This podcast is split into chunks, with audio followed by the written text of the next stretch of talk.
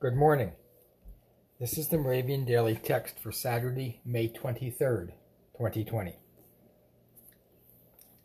The text today is Deuteronomy eleven, verses twenty-six through twenty-eight.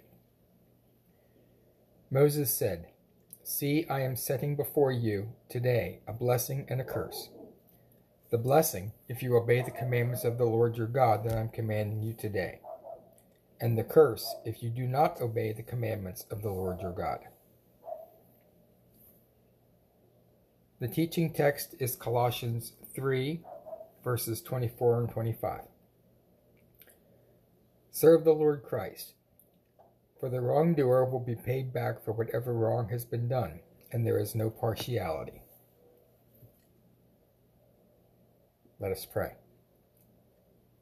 Risen Lord, help us to strip away the many things in our lives that distract us from being truly faithful, so we can find peace in simply loving and serving you.